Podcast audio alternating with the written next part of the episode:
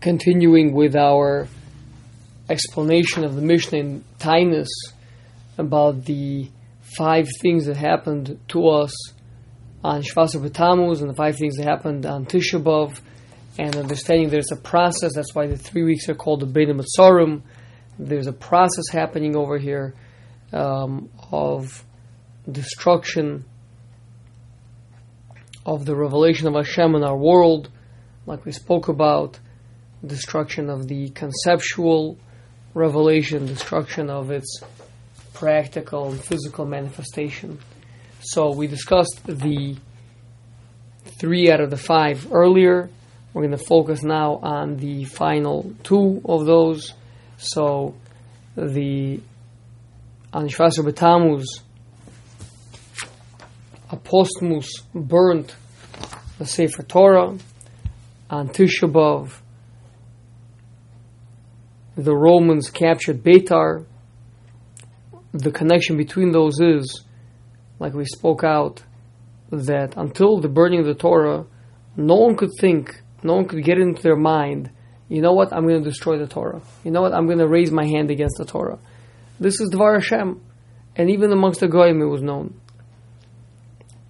Now the Torah, of course, there is its direct, most obvious, most blatant aspect, which is the Torah scroll itself, and then there is where the Torah scroll lives, the, the, which is the Torah Shabbal the oral law. It lives in the hearts, uh, in its full sense of the word. It lives in the hearts and the minds of the Jewish people. Means there's the Torah scroll itself, the physical Torah scroll, and then the, the other half of that is that Torah being found in Klal Yisrael.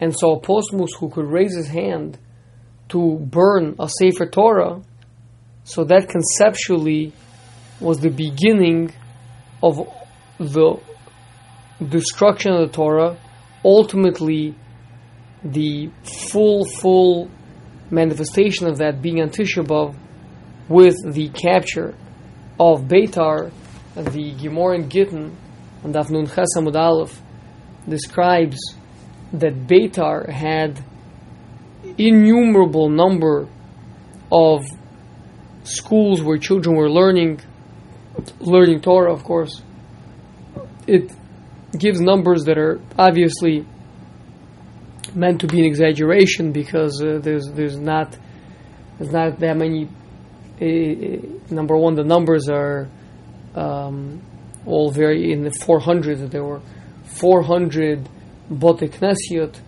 and inside of Beis Knesses there were 400 Melamdi Tinokos, and each one of them had 400 uh, boys sitting in front of him learning. So obviously that's uh, you know that would be 64 million boys. So the Gemara is not meant to be taken literally, but it's clearly coming to tell us that the numbers were were astonishing. This is this is which means this is the transmission. This is the place where we have the transmission of the Torah to the next generation, to the to the to the children, to the to the young members of Klal and this is how it's going to get passed down. And says that the Romans overpowered them and wrapped them up in their scrolls and burnt them.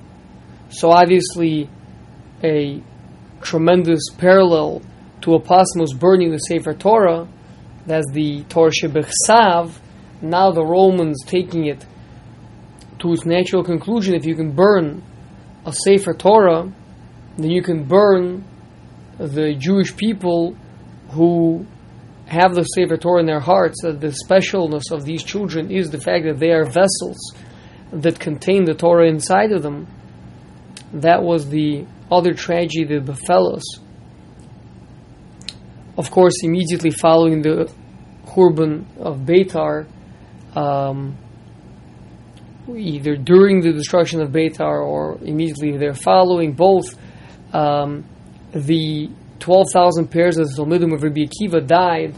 These were the people that were meant to transmit the Torah Shabbal Peh to the future generations. They died.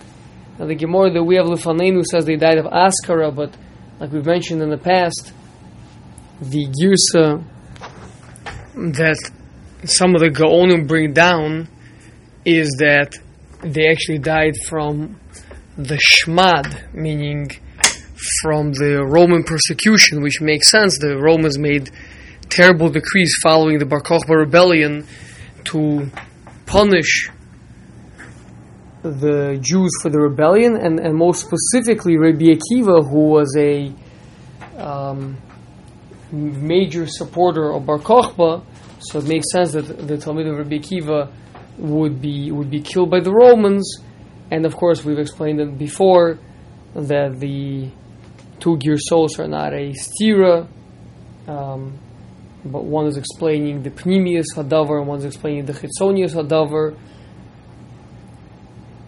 Um, this is not the place to go into that. And then finally, we have the erection of the idols in the Beis Hamikdash. That's what had, that was the fifth thing that happened on Shvasa B'Tammuz, and the plowing up of the Temple Mount, which happened on Tisha B'av. So again, the putting up an idol in the base of Hamikdash is a concealment of it's a rejection, a denial of Hashem's presence in this world. Uh, this is not the house of Hashem, Kavayachol, Chas v'Shalom, to think such things, but this is what the Rasha was saying that this is not the house of Hashem. Hashem is not here.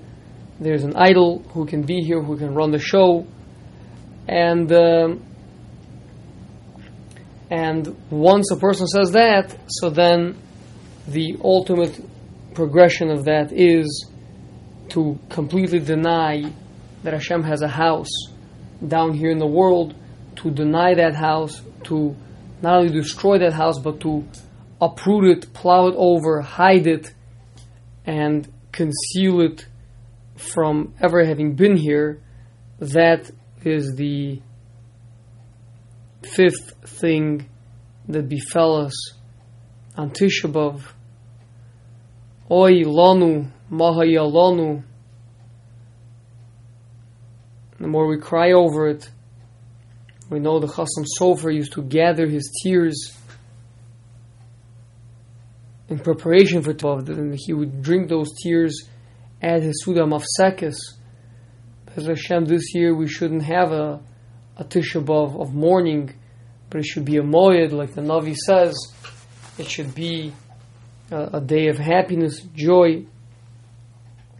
But nonetheless, right now, where we are in a state of Hurban, with these five things that befell us on Shvasar B'Tammuz, and now there begins a, a progression, a development from Shvasar B'Tammuz, the beginning, to Tisha B'Av, the end.